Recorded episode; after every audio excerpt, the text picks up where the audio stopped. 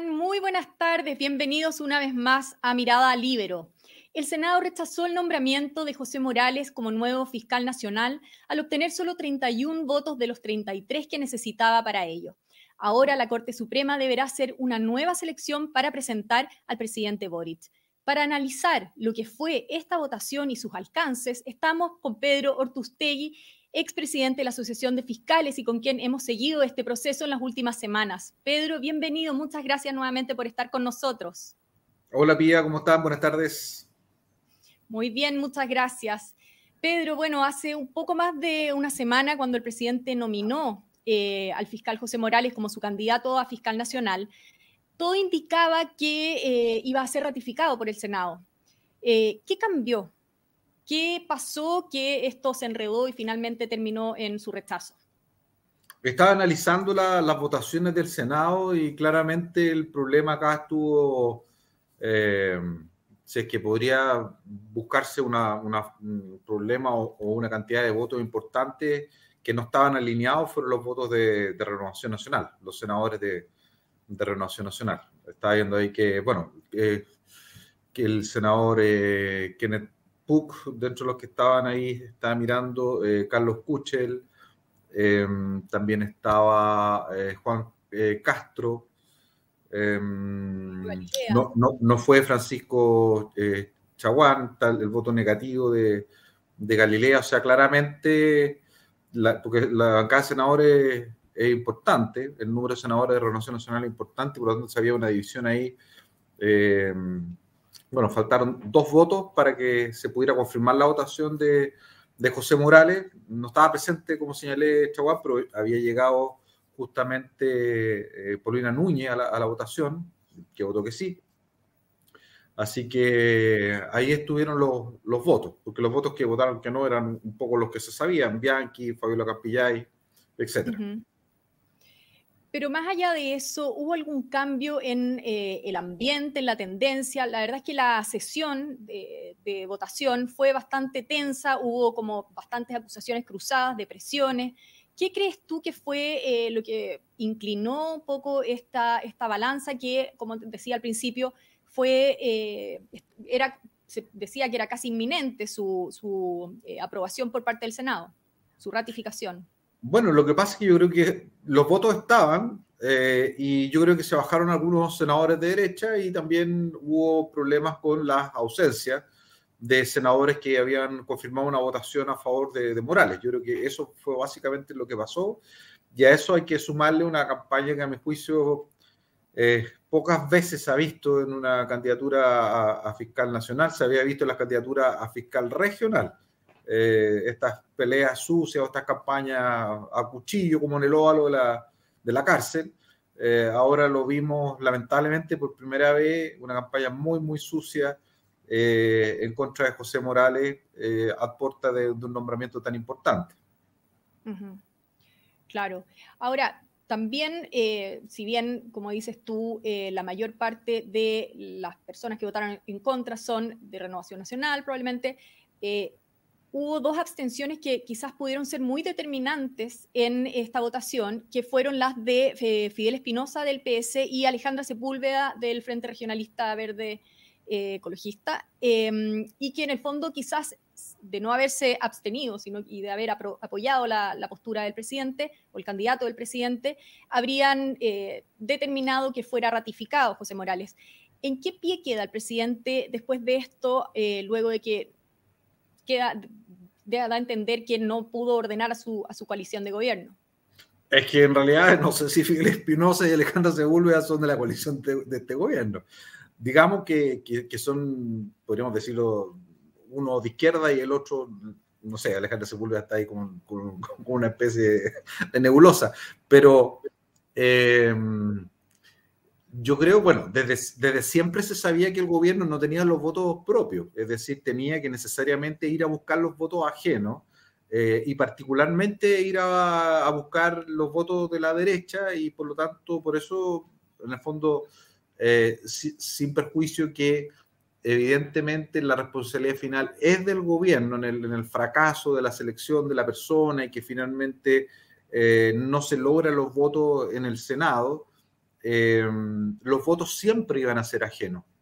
El gobierno lo sabía, ustedes como periodistas también lo sabían que esta elección era muy difícil para el gobierno poder darle en el gusto a la izquierda y a la derecha. es muy complejo porque José Morales es una persona de izquierda, es una persona de izquierda, pero que contaba con un importante voto, un importante, importante consenso dentro de la gente eh, de la derecha. Y, básicamente por puntos bien específicos, es decir, en el caso de José Morales apoyaba, por ejemplo, la aplicación de la ley antiterrorista, eh, apoyaba eh, la, tenencia de armas inscritas, eh, etcétera. O sea, era, limitaba la función de los fiscales especializados en la persecución de, de la Fuerza Armada y Carabineros en las causas de derechos humanos, es decir, no se iba a aumentar la capacidad de persecución en esas, en esas causas, iba a enfocar a los problemas que eran importantes actualmente en materia de seguridad, como el crimen organizado, los, los homicidios en el norte, el narcotráfico. y esos puntos eran lo que atraían los votos de la derecha y por eso el gobierno yo diría que no hizo mal cálculo con José Morales y, esos votos yo creo que los tenía, pero las ausencias eh, a último minuto de senadores clave que se fueron de viaje o, por razones que ignoro, digamos, casi todos son por viaje, digamos, no estaban el día de la votación, más estas abstenciones a última hora de senadores de Renovación Nacional, finalmente terminaron costando dos votos que eran eh, fundamentales para que José Morales pudiera ser el próximo fiscal nacional. Y ahora el panorama se vuelve mucho más, más complejo porque la Corte Suprema va a tener que completar esta, esta quina eh, con nuevos nombres. Recordemos que, eh, que Rodrigo Ríos había retirado voluntariamente su postulación, entonces no sabemos si la Corte Suprema finalmente va a reemplazar a Rodrigo Ríos y a José Morales, van a entrar dos personas más a la quina cuál es el perfil de esas personas que tuvieron menor votación en, la Corte Suprema. Eh, se pone bastante complicado el tema y ahora, bueno, la gente, seguramente la gente que es de izquierda, ahora va a vetar a la gente, al, candidato que sea, si es que ese candidato es muy de derecha. Entonces, finalmente a lo mejor terminamos con un candidato que, no es tan bueno, pero que a nadie le causa molestia. Y eso es de nuevo lo, peor que podía pasar. Bueno, claro. Justamente te iba a preguntar cómo, cómo sigue eh, el proceso ahora. Tú decías que tiene que rellenar esta quina, solamente para aclararnos, aclararle al público también. Eh, se, tienen que repetir obligatoriamente los tres nombres que quedaron en esta quina, em, Marta Herrera, eh, señor Valencia y Palma. Claro, y, exactamente. Y a esos dos, no, no, pueden ser cinco nuevos. No, no, no, no, no, no, no, no. Debieran ser dos personas. Una persona seguro, 100% sí, una más. Y la duda esta es si van a ser dos finalmente. Por el caso, por el tema de Rodrigo Ríos, porque en realidad nadie sabe si esta renuncia eh, la formalizó posteriormente a la Corte Suprema, simplemente lo hizo a través de los medios de comunicación. La verdad es que nadie sabe muy bien. Tal vez sea solamente un nombre. Perfecto. ¿Y quién crees tú eh, que podría cumplir con eh, este perfil eh, dentro de los, de los candidatos que estaban seleccionados, los 12 candidatos que quedaron antes en el camino, digamos? ¿Quién cree que, crees que podría cumplir el, el, perfil para ser un buen candidato para fiscal nacional? no recuerdo cómo quedaron el orden de las votaciones. No sé quién era el sexto y séptimo. No, no lo recuerdo no recuerdo el orden, tenemos que ir a ver el orden. Pero, no, pero independiente de eso, eh, no necesariamente tienen que ser los que hayan quedado sexto o séptimo, ¿o sí? Eh, oh, me pillaste con una pregunta que no, no, no, recuerdo lo que establece la ley en ese punto. ¿Para qué, voy a, ¿Para qué voy a mentir en ese punto? No recuerdo. Pero si ustedes me preguntan por alguien que sería una, una, buena integrante, y ahora estoy hablando de una mujer que podría ser una muy buena integrante, es la actual directora de víctimas de la Fiscalía Nacional, que es Erika Mayra. Ella sería una, eh, a mi juicio, una, una, buena candidata, es una candidata mujer, que es lo que estaba buscando el, el, presidente de la República, y también es una persona que eh, generaría, yo creo, consensos políticos, porque no tiene ninguna de estas eh, aristas ¿cómo decirlo de alguna forma, eh, comunicacionales como las que podría, como las que le sacaron a Morales o como le pueden sacar quizá a otro fiscal, como lo que pasó con Rodrigo Ríos, con el caso de, de esta causa por, eh, por el prófugo este europeo que supuestamente era cliente de él, entonces afectaba la imagen del Ministerio Público. Entonces, en el caso de Erika Mayra, que eh, trabajó antes como fiscal en, en delitos eh, en delitos sexuales y posteriormente lleva hartos años trabajando en la, Fiscalía Nacional como directora nacional de víctimas, es una, una buena candidata también y además sumaría a otra mujer a la, a la quina. Sería interesante un nombre como, como el de ella. Perfecto. Por último, para cerrar, ¿con qué sensación te quedas tú, Pedro, después de esta votación? Para ser muy sincero, yo esperaba que, le fuera bien a, José. Eh, esperaba que le fuera bien y la verdad es que eh, tenía todas mis eh, esperanzas puestas en, un cambio importante en el Ministerio Público en manos de él.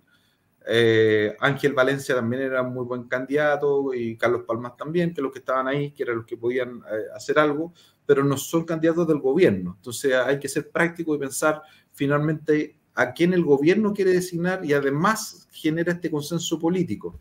Eh, Morales estuvo a punto de conseguir ese consenso político. Entonces, la persona que manda el presidente de la República ahora va a tener que pasar por ese uno que le gusta al presidente, que ya eso puede generar alguna complicación, pero después nuevamente vamos a pasar por este filtro. Entonces las personas que vetaron a, Morales ahora seguramente, o los que se abstuvieron, y van a, les va a gustar otro candidato, la gente que votó por Morales va a decir, no, a mí tampoco me gusta el candidato tuyo ahora. Entonces puede que esto se repita el proceso de nuevo y de nuevo rechacen al candidato que se envió o candidata.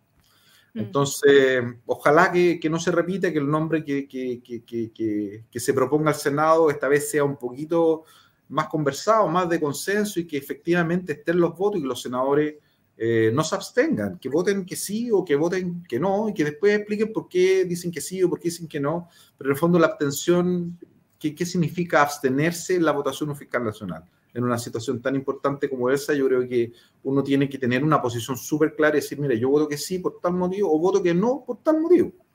Pero aquí es, esto de abstenerse en una votación tan importante y con tantas abstenciones es un poco, a mi juicio, absurdo, en una votación tan, tan relevante. No es tan difícil, digamos, era decir sí o no a un nombre y justificar los motivos. Pero abstenerse, yo creo que en este tipo de cosas uno no, puede abstenerse, creo. Una última pregunta que me, aparece con esto. ¿Le parece a usted que, te parece a ti que em, esta votación debiera ser eh, secreta, como estaban planteando durante el día eh, algunas, eh, Paulina Núñez también de RN. Eh, bueno, yo eh, valoro mucho el trabajo de Paulina Núñez como senadora. Es una, una, gran senadora, potencial presidencial en el futuro, quién sabe. Pero la verdad es que yo creo que estas votaciones de funcionarios públicos en cargos relevantes tienen que ser públicas. Y ojalá que los senadores sean absolutamente transparentes en cuanto hagan su votación y expliquen sus motivos y que eso lo vea todo el mundo y que lo entienda todo el mundo. O sea, eh, había muchos comentarios en, medios radiales, no tanto televisión y algunas columnas también escritas, en que aquí se está ejerciendo mucha influencia sobre los senadores de distintos abogados, distintos grupos de, de personas, que como lo explicamos la vez anterior, es relativamente normal en nuestra cultura institucional en los cargos importantes a todos los senadores van a tratar de decirle o, tratar de hacerle llegar su opinión a distintas personas. El senador, en definitiva, el que tiene que filtrarla y el que tiene que tomar la decisión y decir sí o no. Por eso la abstención. Si escuchó a 10 personas diciéndole que Morales es un mal candidato por tal motivo, o buen candidato por tal motivo, vote que sí o vote que no, pero explique por qué. Muy bien. Mejor un sabor amargo esta elección. Esa, esa es la verdad. Mejor un sabor medio y, una pena por José, porque eh, esta habría sido una muy bonita culminación de, su carrera profesional. Bueno, habrá más adelante otras oportunidades. Muy bien. Pedro Tustegui, muchas gracias nuevamente por estar acá con nosotros en Mirada Libero. Bueno, muchas gracias a ti, Pía, y a todos los que nos escuchan, como siempre. Seguiremos en contacto. Yo también me despido agradeciendo, por supuesto, a la Red Libero que hace posible este programa. Gracias a todos por su compañía y será hasta una próxima oportunidad. Que estén muy bien.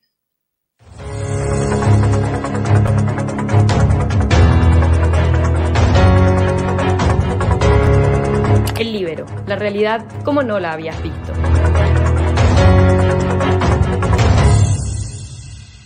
Que estos contenidos lleguen más lejos haciéndote miembro de la red Libero.